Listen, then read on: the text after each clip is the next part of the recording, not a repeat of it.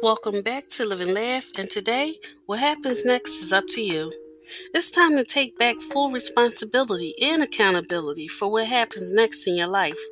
Although what happened to you wasn't your fault, and you most definitely deserve better than what you were given, what is your responsibility and what you must take full accountability for is what happens next and what you're going to do now. This is where you take back control of your life. No more blaming the past or other people for what happens next. Take full responsibility for your own happiness, your own peace, your own healing, and ultimately for your own success. Thank you for listening. If you know anyone that could benefit from this, please go ahead and share it.